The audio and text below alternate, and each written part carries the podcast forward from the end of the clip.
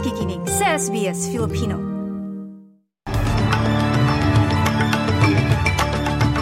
Sa ulo ng mga balita ngayong Miyerkules, bilang ng nasawi sa lindol sa Turkey at Syria umakyat na sa mahigit 7,000. Australia at Pilipinas may padalang tulong.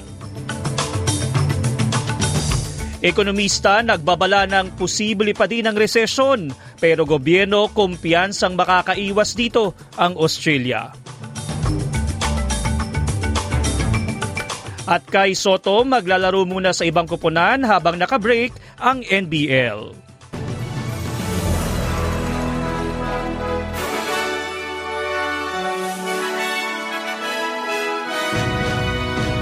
Sa detalye ng mga balita, umakit na sa mahigit 7,000 ang bilang ng nasawi sa malakas na lindol na yumanig sa Turkey at Syria. Ito ay sa gitna ng patuloy na rescue operation sa mga naipit na residente sa mga gumuhong gusali. Nauna nang tumama ang 7.8 magnitude na lindol sa silangan ng Turkey at katabing bansa na Syria noong lunes na sinundan ng ikalawang pagyanig na 7.6 magnitude na may mga matitinding aftershock. Inanunsyo ng Pangulo ng Turkey na si Recep Tayyip Erdogan ang tatlong buwang state of emergency sa mga probinsyang pinakamadalang naapektuhan. Pinasalamatan naman ng Pangulo ang iba't ibang bansa na nagpadala ng kanilang mga suporta. We have received offers of assistance from 70 different countries and 14 international organizations. We spoke with 18 heads of state and government who called us on the phone. I would like to thank all of our friends who called, sent messages, and released statements to convey their support and offer of help in this difficult day of our country. Sa Syria naman, nagtulong-tulong ang mga residente sa maliit na bayan ng Jinderis na border ng Turkey at Syria na hukayin ang gumuho at nawasak na gusali upang mailigtas ang umiiyak na bagong panganak na sanggol. Nanganak ang ina habang naipit sa mga bumagsak na gusali ngunit nasawi din ito habang ang sanggol lamang ang tanging nakaligtas sa pamilya. Inilarawan naman ng kumalingang doktor na si Hani Maruf ang kalagayan ng bata. The girl was having seizures when she arrived. Apparently, she was born three hours before being found under the rubble. Her mother gave birth under the rubble. We received the baby from a neighbour. The girl has a large bruise on her back and it is swollen. She was probably subjected to high pressure or something fell on her under the rubble. It is clear and a large bruise. There are also bruises in the ear, the face, the forehead, and there are other bruises on the ribs. Samantala, nagbibigay ng consular services ang gobyerno ng Australia sa mga permanent residents nito sa panahon ng krisis gaya ng pangyayaring lindol sa Turkey at Syria. Habang sa mga Australian citizen, maaaring makipag-ugnayan sa Department of Foreign Affairs sa numero bilang plus sign 61262-613-305. Kung nais naman alamin ang kalagayan ng isang Australian citizen sa ibang bansa, maaaring tumawag sa 24-hour Consular Emergency Center sa 1300 55135. Nangako naman ng Australia ng 10 milyong dolyar na humanitarian aid sa pamamagitan ng Red Cross at iba pa ang ahensya para makatulong sa mga naapektuhan ng lindol. Ayon kay Javier Castellanos, Mosquera ng International Federation of Red Cross, kakailanganin ng ilang buwan para sa pagbangon ng mga apektadong lugar. This uh, disaster is going to require many months, if not years, for the recovery. So I think governments and the internal co- uh, the coordination with the two authorities and international organizations that can also support by ensuring proper coordination, no duplication, ensuring that the the distribution of the work not only geographically but also in the areas of expertise is going to be crucially needed. Sa kaugnay pang balita, dalawang Filipino ang naiulat na nasugatan sa nangyaring lindol sa Turkey habang dalawa pa ang pinaghahanap pa ayon sa Filipino community sa probinsya ng Hatay.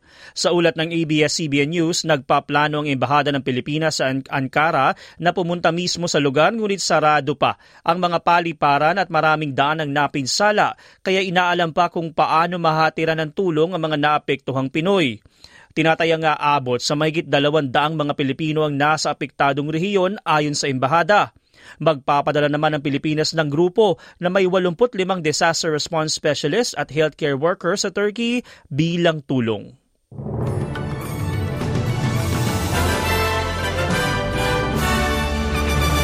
Sa ibang balita, nagbabalang mga ekonomista na posible pa din ang resesyon at maaari pa ding maharap sa problemang pinansyal ngayong taon ang may mga mortgage.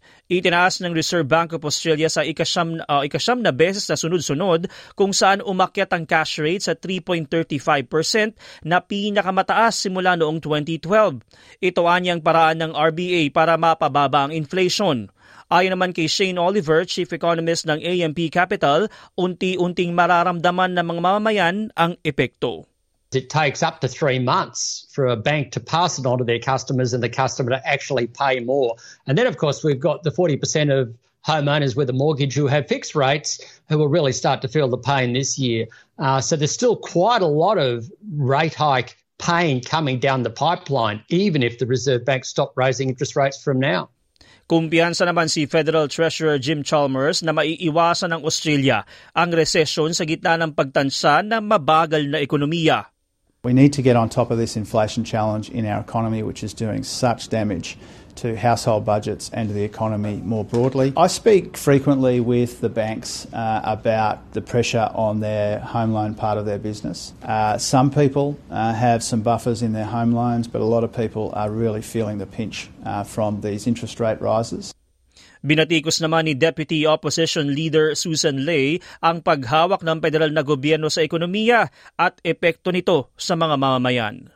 Tens of thousands of dollars in additional payments that they may not have budgeted for. Now, we know that Labor took more spending into the election. We know that Labor has in its back pocket that if it runs out of money, it will come after yours. And the stage three tax cuts are an example of that. We know that Labor rammed through industrial relations legislation that will put pressure on interest rates. Sa iba pang balita, inirekomenda ng Australian Technical Advisory Group on Immunization o ATAGI ang booster shot kontra COVID-19 sa mga taong nabakunahan o nagkaroon ng impeksyon anim na buwan pataas na ang nakalilipas kahit ilang dosis na ang natanggap. Ito ang pahayag ni Federal Health Minister Mark Butler. Ayon sa mga eksperto, dapat na din magkaroon ng booster dose ngayong taon ng mga may edad 65 anyos pataas, young adults na may medical comorbidities, may, may mga kapansanan o komplikadong med- medical na sitwasyon. Hindi naman bibigyan ng dagdag na booster mga nasa edad 17 pababa, maliban sa mga batang edad 5 pataas na may kondisyon sa kalusugan at panganib sa sakit.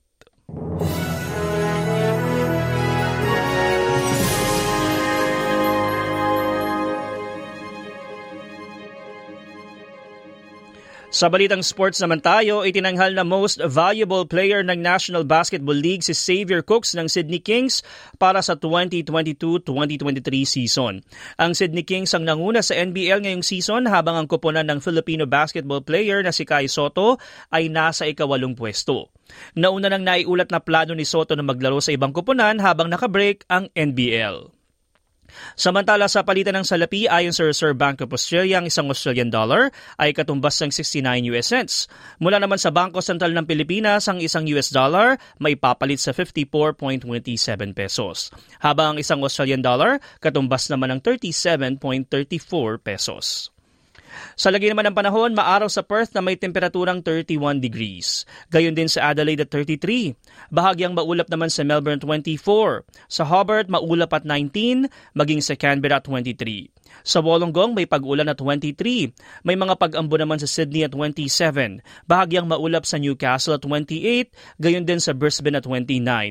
May manakadakang pag-ulan sa Cairns at Darwin na parehong nasa 33 degrees. At yan ang mga balita sa oras na ito kung inyong lingkod, DJ Korea, para sa SBS Filipino. I-like, i-share, mag-comment, sundan ang SBS Filipino sa Facebook.